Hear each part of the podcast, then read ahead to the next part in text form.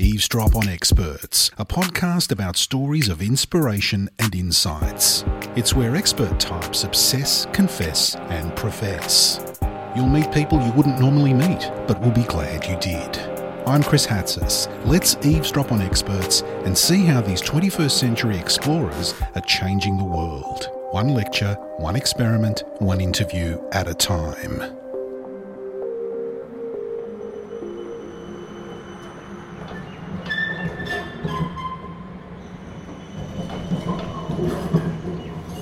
I'm in Swanston Street and I'm about to walk into the Ian Potter Gallery at the University of Melbourne. It's a typically overcast and wintry Melbourne day. Perfect for being indoors, in fact. Specifically at an exhibition titled Exit, part of CLIMARTE's Art and Climate Equals Change 2017, a festival of exhibitions and events harnessing the creative power of the arts to inform, engage, and inspire action on climate change. Exit is an artwork that brings home the huge and increasing scale of population movements across the world. It confronts us with the stark realities of what is a political, economic, and environmental crisis. Someone who understands these challenges firsthand is Erika Feller, a former Assistant High Commissioner at the United Nations Refugee Agency, the UNHCR and now a Vice Chancellor's Fellow at the University of Melbourne. Our reporter Steve Grimwade is meeting Erika at the exhibition, in fact, right in the middle of the exhibition. It's in a darkened room surrounded by a brilliant 360 degree projection, complete with an immersive, multi dimensional soundtrack that warps your sense of time and space. In your role at the uh, UNHCR, you're overseeing the protection of 34 million refugees uh, internally displaced and stateless people. Can you give us a broad idea of what that work actually entailed? Well, first of all, the statistics are misleading, but there were many more than 34 million. I suppose they began at that when I started in UNHCR, but by the time I'd left, we were up in the uh, 60 million bracket of displaced people, including stateless people, including internally displaced people. Uh, so the numbers were consistently rising. Uh, what did it mean? It meant a lot of things for me very directly. Of course, it was a senior management position, so I was managing quite a number of staff underneath me whose roles were various. Uh, UNHCR protects refugees. What does that mean? Protection is an advocacy function, first and foremost. It's about encouraging states to be receptive to refugees, encouraging communities inside countries to uh, receive them, to assist them, to look after them, uh, to trying to counter xenophobic trends and tendencies in countries, etc. That's part of the advocacy role of the organisation. But the visible aspect of protection, what you see on your screens when you turn it on and you see UNHCR up there and out there, it's very much a hands on activity in what we call the field, going to refugee situations, going to camps, going to settlements, uh, negotiating conditions of stay in very, very inhospitable regions for refugees, standing between governments who are not right minded towards them and the refugees who have to absolutely rely on their generosity and their support. It means going into detention centres, it means meeting them in detention, trying to uh, negotiate their release. Um, it means uh, standing at borders so that borders remain open so that people can cross them, etc. So there's a, it's a very hands-on responsibility for protection staff, and my role was to go to these places, uh, to reinforce them uh, in their um, in their attitudes to give to show some support from Geneva for the work they're doing and then to actually engage with governments direct to do the senior level negotiations when it comes to protection situations. There's a lot more to protection as well. There's a lot of intergovernmental meetings and there's a lot of uh, standard setting work which is about uh, drafting conventions drafting new protection provisions for refugees but the core of it is helping refugees realize their rights, encouraging states to accept their proper responsibilities. I, I know, understand how it might seem um, somewhat ridiculous to talk about one person, this person being you, rather than the 60 million people you're helping, but we are concentrating on you, so I hope you forgive me that. Um, I'm interested in what, what particular skill set you thought you brought to it. What were the, the things that informed you as a person earlier to make you, uh, to give you the ability to perform in the role? Well, I grew in the role like everybody does, I guess. You don't just come and, and, and, and be perfect from day one. Um, I didn't originally encounter UNHCR with any expectation that I wanted to work with it and I wanted to be employed with it for the next 26 years, which is what actually happened. I mean, I began my career as a diplomat with the Australian Foreign Service, and I met UNHCR at the same time, if you like, I met my husband to be. And uh, the two came together at a certain point. I was posted for the government to Geneva. My responsibilities were the human rights bag of responsibilities. I had a law background, I had a human rights background in my training at university and in my work with the Department of Foreign Affairs. So it suited me for the humanitarian bag of responsibilities, which the uh, permanent mission, Australian permanent mission to Geneva covered. And I was asked to follow UNHCR. At the same time, I met the person there, not in UNHCR, but in the UN, who I was to marry, and I felt that it would be appropriate to sort of take some leave without pay and uh, try and spend some time outside the uh, foreign affairs environment with him. And I sought a short term secondment to UNHCR, and luckily they happily they agreed to take me for six months, and that six months turned into 26 years. But I didn't come envisaging I would be a refugee expert. I came as a human rights and humanitarian um, person with a human rights humanitarian background. I guess it would be uh, it would be crazy of me not to mention the, the uh, exhibition we're currently standing within. Uh, given the background noise, we are uh, live from the Ian Potter Museum of Art at the University of Melbourne, which is hosting the work Exit as part of the Climate Art Festival, uh, which presents arts for a safe climate. I'm, I'm not going to go on for too much longer with your time at the UNHCR um, and the personal impact, but I am I am interested in the personal impact on someone working in, in that field for the length of time you did. I mean, it's it, does it have an impact on your values and your and your own humanity? Yes, is the short answer to that. Uh, the longer answer is that you know working with UNHCR exposes you to some very heartrending situations, some very dramatic human circumstances which you otherwise wouldn't encounter. But ironically, it shows you some of the better sides rather than the worst sides of human nature. It shows you the capacity of people not only to survive but to thrive with absolutely nothing. Uh, that they have. It shows you the generosity of people, again, who have nothing but who offer whatever they, they may be able to, to, to find to you. Um, it, it never ceased to amaze me, you know, how just very simple things, how people could remain, how they could retain their dignity and their humanity in very undignified circumstances where there's virtually. Uh, none of the health facilities we're used to, the uh, toilet facilities we're used to, the shelter facilities we take for granted, and people can stay clean, they can stay happy, they can stay on top of their lives rather than uh, depressed deeply by them. And I think that's a very uplifting experience. It doesn't mean, however, that one didn't come away from some of these experiences very shaken uh, not necessarily by the people themselves, but by the reactions to them. I was reminded re- recently about an experience I had in Tanzania, where I visited a community of people who'd been there since 1972. Over 33 years they'd been refugees. Uh, and I thought to myself, you know, what happened to me over that 33 year period? I grew up, I went to university, I had a job, I had several postings with the government, I was in Geneva, I joined UNHCR, I got married, many things happened. And in all of that time, people were being born and growing up in this refugee experience. But the most salutary remembrance that I take from that experience was how I mean, it's about government policy, and it's actually about Australian government policy at the time, which was much more generous than it is now.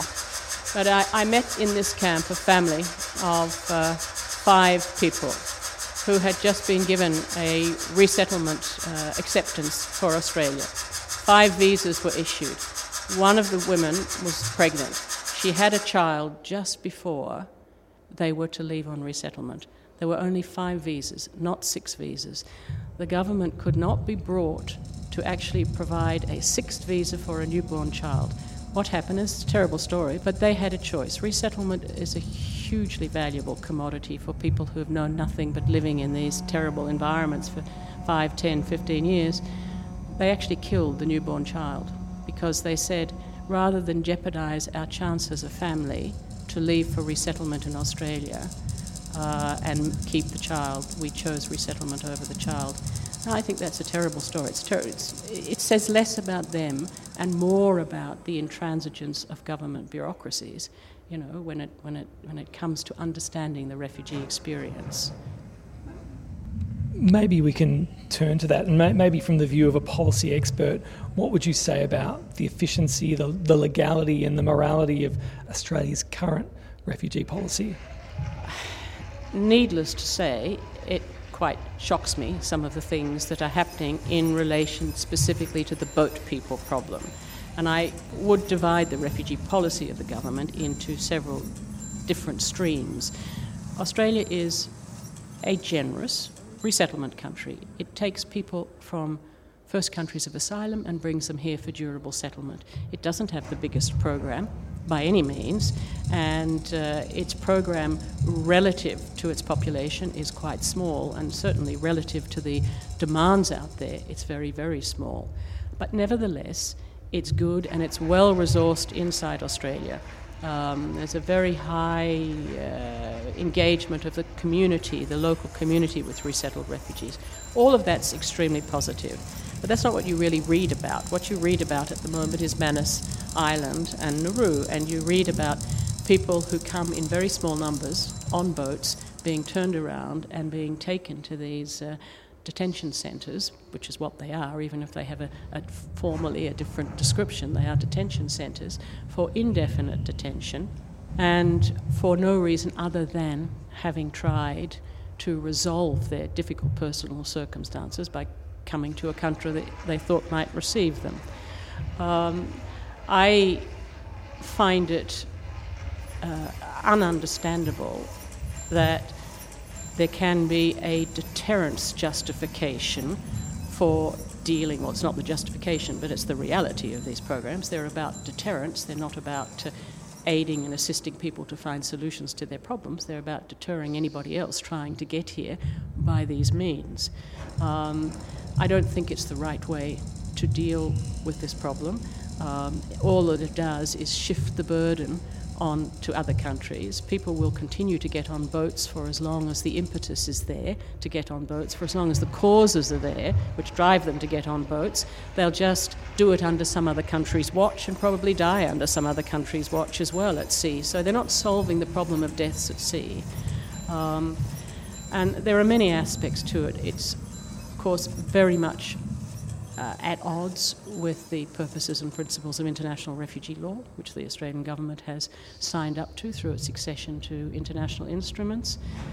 This, this policy is leading to what uh, I believe domestic lawyers in Australia should be very, very concerned about all sorts of questionable pieces of legislation designed to cushion Australia even further from its international legal responsibilities, excising territory of Australia from the ambit of existing national legislation, for example. I mean, there are many aspects to it which I think are wrong. From decades ago with uh, Tampa in Australia to the election of Trump to Brexit to the French election, we've seen the rise of nationalism and, and nativism. Can you explain that with regards to the work you've done? Um, and are there responses to the rise of nativism? I think you can see some of the seeds for all of this in the way the refugee problem has evolved over recent years. Um, governments, I think, particularly in Europe, have felt that they've lost the control they felt they had over uh, the problems which were presenting themselves at the European borders, the European arrangements for uh, distributing responsibilities amongst European states were found wanting when larger numbers started to arrive, for example, from Kosovo. Uh, with the, uh, the, the wars in, in, in the Balkan countries, that was one of the earlier challenges which directly impacted European shores and caused European countries, not all, uh, but a number, to rethink how they delivered on their responsibilities. Um, the whole problem of responsibility sharing, I think, is the cardinal issue today when it comes to refugee protection. There are an awful lot of people who are in need. There are many countries who are generous, but they're usually countries in low or middle income countries, and their generosity is provided in very remote and inhospitable regions of these countries and they themselves cannot continue to bear the burden. They already bear 80% or so of the burden of displacement, external displacement as well as internal displacement. They're looking for more support. Money is not there. Everything's getting much more expensive. The systems that have been set up in countries like Australia, but much further afield, uh, further afield uh, in Europe, for example, the systems are costly. Um, they're they're unnecessarily heavy. Uh, they could be streamlined. They could be shortened. They could be expedited. Um, there are a lot of elements that have gone into having countries understand the refugee problem not as a humanitarian responsibility but as a burden that's been imposed on them. That, of course, fails to take into account the contribution that refugees themselves make to the communities they live in, and they are known actually to make quite a, a large contribution to the development of the countries where they find themselves over a longer period of time. Uh, and they bring, of course, uh, including to Australia, they bring different skills, they bring different uh, cultural backgrounds, which actually enrich a multicultural country like Australia. But still, there's a tendency to define refugee problems in terms of burdens. And of course, one of the great exacerbating things has been the growth of international terrorism and the growth of transnational crime. And under transnational crime, I would subsume people smuggling even though I would add the caveat that there are circumstances when people have no choice except to take to boats to get where they can't otherwise get for their own physical security, safety, and that of their families. But that aside, the people smuggling industry is a huge one, it's an exploitive one, and it's a thoroughly dangerous one for the people who, who, who put their hands, put their, their fate in the hands of people smugglers. So that coupled with fears about the growth of uh, international terrorism have also made countries much more circumspect about receiving uh, people they, whose background they don't know enough about, and particularly people who come from countries that are deemed, rightly or wrongly, to be uh, producers of uh, or, or supporters of international terrorism. Associate Professor Peter Christoff described this exhibition we're in, uh, called Exit, as a thundering juggernaut of data. And this seems to fairly reflect the magnitude of the problem in the real world. Are there ways of resolving what seem to be intractable issues? How do we better communicate the solutions? Uh, is it about policy making? Is it about uh, media? Is there any one consideration you'd give me? Well, if you're talking about solutions, one of the big problems is that solutions are just not readily there at the current time. They've probably been less readily there recently than, in my experience, they've ever been. Uh, what we've seen, one of the big solutions, of course, is people go home when they can and voluntarily. But now we're seeing people leaving cyclical conflict situations which are not resolving themselves, in fact, are just getting worse. So people don't go home in the same way or in the same numbers they used to do. Another solution is resettlement. Uh, that could, of course, be a solution for more people than it currently is if you have more countries giving resettlement places. Um, but there, the fact is, there are something like only about 27 countries in the world that actually offer resettlement places. Uh, the three big ones are the US, Canada, and Australia. But even then, big is a relative term. Uh, I mean, Australia offers anything over the years. I've had something to do with it between 6,000 places to UNHCR to resettle people, or up to 13,000 places. But I mean, what's 13,000 when you have uh, you know, 21 million refugees and 65 million people displaced more generally? So the third solution is staying in the countries where these people arrive and find their first asylum. But I mean, when you see where they arrive and the circumstances in which they're required to live for long periods of time, and you also see the limited resources and capacity of the host states generally to keep them, then you ask yourself how viable and feasible is local stay. So we're really talking about looking at the refugee problem slightly differently. We're probably not talking about resolving it at this point of time, we're talking about better managing it. And then you come to your question about policy. Yes, policy is about management, how you management, not how you deflect it, how you deter it, but how you manage it.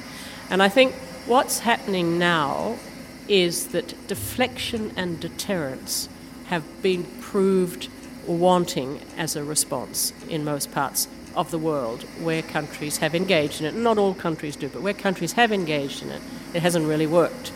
Uh, Australia's lucky. If you look at this exhibition and you see all of these flows of people represented in all these pixels going around the wall at the moment, you see very, very few of them. If you look at it now, it's happening. You see very, very few of them arriving actually in Australia. So you realise how cushioned Australia is from the reality out there, which has enabled it probably to continue to pursue a policy of deterrence uh, in the belief that deterrence is working. I don't know what it's working to do, but it's certainly not working to solve the problem, which was your question. Is the growth in the number of displaced people mostly due to conflict, or is it broader than that? Currently, the growth is largely due to conflict. Some of it is just generalized conflict, people fleeing without being targeted directly, but the conflict impacts their life very directly in one way or another. But it's wrong to believe that conflict has nothing to do with persecution because quite often conflict is inter-ethnic conflict. Quite often conflict is no longer so often fought between the regular armies of countries. It's fought between a, a myriad of paramilitaries and mercenaries and irregular armed forces who have absolutely no respect for the civilizing rules of international humanitarian law, the rules of war. So, you know, everybody's a target, and individuals are deliberately targeted as weapons of war, as are, by the way, humanitarian workers and humanitarian aid. My former boss, who is now the uh, uh, Secretary General of the United Nations, Antonio Guterres, he always used to say, I think very accurately, that there are no humanitarian solutions to humanitarian problems because these humanitarian problems have at their core political causes, and you have to have the engagement of governments globally and cooperatively to deal with them. They will not be solved through humanitarian aid or through organizations like the UN going in and running programs of assistance. That's not how these problems will be solved. In your prior work, you've spoken of seeing the results of what you do. You can see the impact it can make on the lives of people because you're not working on abstract concepts remote from their impact. Uh, with that in mind, and with a slight smirk, um, I'm wondering how working at the university is going and how that's different from your previous role and what you hope to achieve. I enjoy working with younger people or wor- working in relation to younger people. Um, these are new minds bringing new ideas to long standing problems. And the challenge, I think, is to, is to harness the energy, the creativity of new minds to think about this and think differently. Also, to harness the advocacy of young people who are still motivated to do good things for people. Um, so, universities are a place where all of that is possible. You have intelligent young minds, people who are committed to causes, people who understand the significance of concepts like human rights and whatever, and people who have not yet had to confront some of the realities of the world out there so that they can still explore in their minds original and creative solutions unencumbered by uh, national interest considerations or whatever. So I, I think that's great. Much of what I do here is actually talking about what I have done. Uh, there's quite a lot of interest. Obviously, there's a lot of high interest in Australia and refugee issues, but there's also a lot of interest in what it means to have an international career, what it means to work in a globalized world and have the world, if you like, as, as your location rather than a particular national environment. And I quite enjoy talking about it because it makes me reflect on the career I've had and what it does mean and what its possibilities are, what its limitations are. And in that reflection, are there any you know particular points of advice you give to to younger people uh, about how to pursue their path? Well, I often get women asking me what it's like to have been a very senior professional woman in essentially um, a man's world, which the UN, for many years, particularly the humanitarian agencies out in the field, has been. Um, and I guess the advice that I give to women is that I have seen women in the most extraordinary places uh, where you wouldn't have imagined this would be a, a, an activity they'd be happy to take on or a responsibility that would be given to them. And what I've learnt from that is that women can work anywhere, just like men, and they shouldn't be inhibited by those who tell them that, you know, you've got to roll up your sleeves and drive four wheel drive cars and uh, communicate on radios and whatever. I've seen women as our representatives in Iraq, for example, living in, I mean, amazing conditions that UNHCR people live in. For example, in Baghdad, when I went there, UNHCR's office was inside the green zone in an old airline hangar, and people were living in containers which were set up inside this hangar and none of the containers, of course, had any windows or anything. They're just metal boxes, and they are all sandbagged. So there's just a little place where you can go in the door, and then the sandbags all around. And you imagine how can people psychologically thrive in that environment? But they do, motivated by what they do. Um, and as I said, we had women who have run these operations there, women who have been the head of our office in Yemen, which is a very, very conflict fraught country. Um, I mean, I've been to all of these countries, I've seen how people live. And so, one of my pieces of advice is always to young women don't, don't uh, you know, set your standards high. Don't, don't believe that because you're a woman it should constrain you in doing things that otherwise you might want to do. And, and who's going to be our first uh, female UN uh, Secretary General? Well, we didn't get one this time, did we? We had hoped we might. Having said that, you know, I did work with uh, Mr. Guterres for uh, seven years as his uh, assistant high commissioner. And so, UNHCR um, structure is you have a, a high commissioner, and then you have a coterie of three two assistant high commissioners and one deputy high commissioner, but the deputy high commissioner position is very much one that's reserved for the United States. So you have sort of these gang of four, if you like, that run UNHCR. So you get to know somebody reasonably well. And I left that organisation with a lot of respect for him. And without really knowing, as I know him, the other candidates who were up for election, I did have this sneaking feeling that he was probably the best candidate. And I think he's proving himself in the early days uh, quite well. So maybe next time around. Finally, uh, the next time I'm discussing refugee policy, what's the one thing you want me to consider? That it's not, it's not a, a, an exercise of charity. I think there are a lot of misconceptions here that you know humanitarian work is all about charity. It's going handing out food parcels and tents and whatever. But as I said earlier, it is a highly political issue, and people need to understand that it goes way beyond giving money to help refugees. And the government, in particular, I would hope, I know it does understand it, but I hope the advocates can make it understand it in a different way that you can't fulfill your responsibilities to refugees by uh, contributing more and more to aid programs in different parts of the world. You have to buy in in very different ways, including in your own backyard. So that would be a message I think would be good to get out there. Well, after the all consuming nature of the exit exhibition, it takes a while for my senses to readjust. It's a little disorienting, but that's okay. By being taken out of our comfortable everyday existence, it gives us a moment to try and understand the harsh realities of a world that is being radically impacted by global patterns of migration, forced displacement, and environmental disasters. Thanks to Erika Feller, former Assistant High Commissioner at the UNHCR and now a Vice Chancellor's Fellow at the University of Melbourne. And thanks to our reporter Steve Grimwade.